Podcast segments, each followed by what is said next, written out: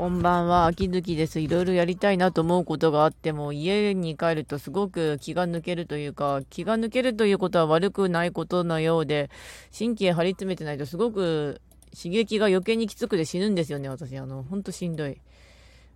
こうしてる間にも涙出てきたりするし、うん、もうきつい。そんなこんなですが、まあ、どうにかこうにかやってるというか、もうしんどい。うん。なんとかしようとしてるけど、それはそれでしんどいしばっかりしか言ってないけどしんどい。では。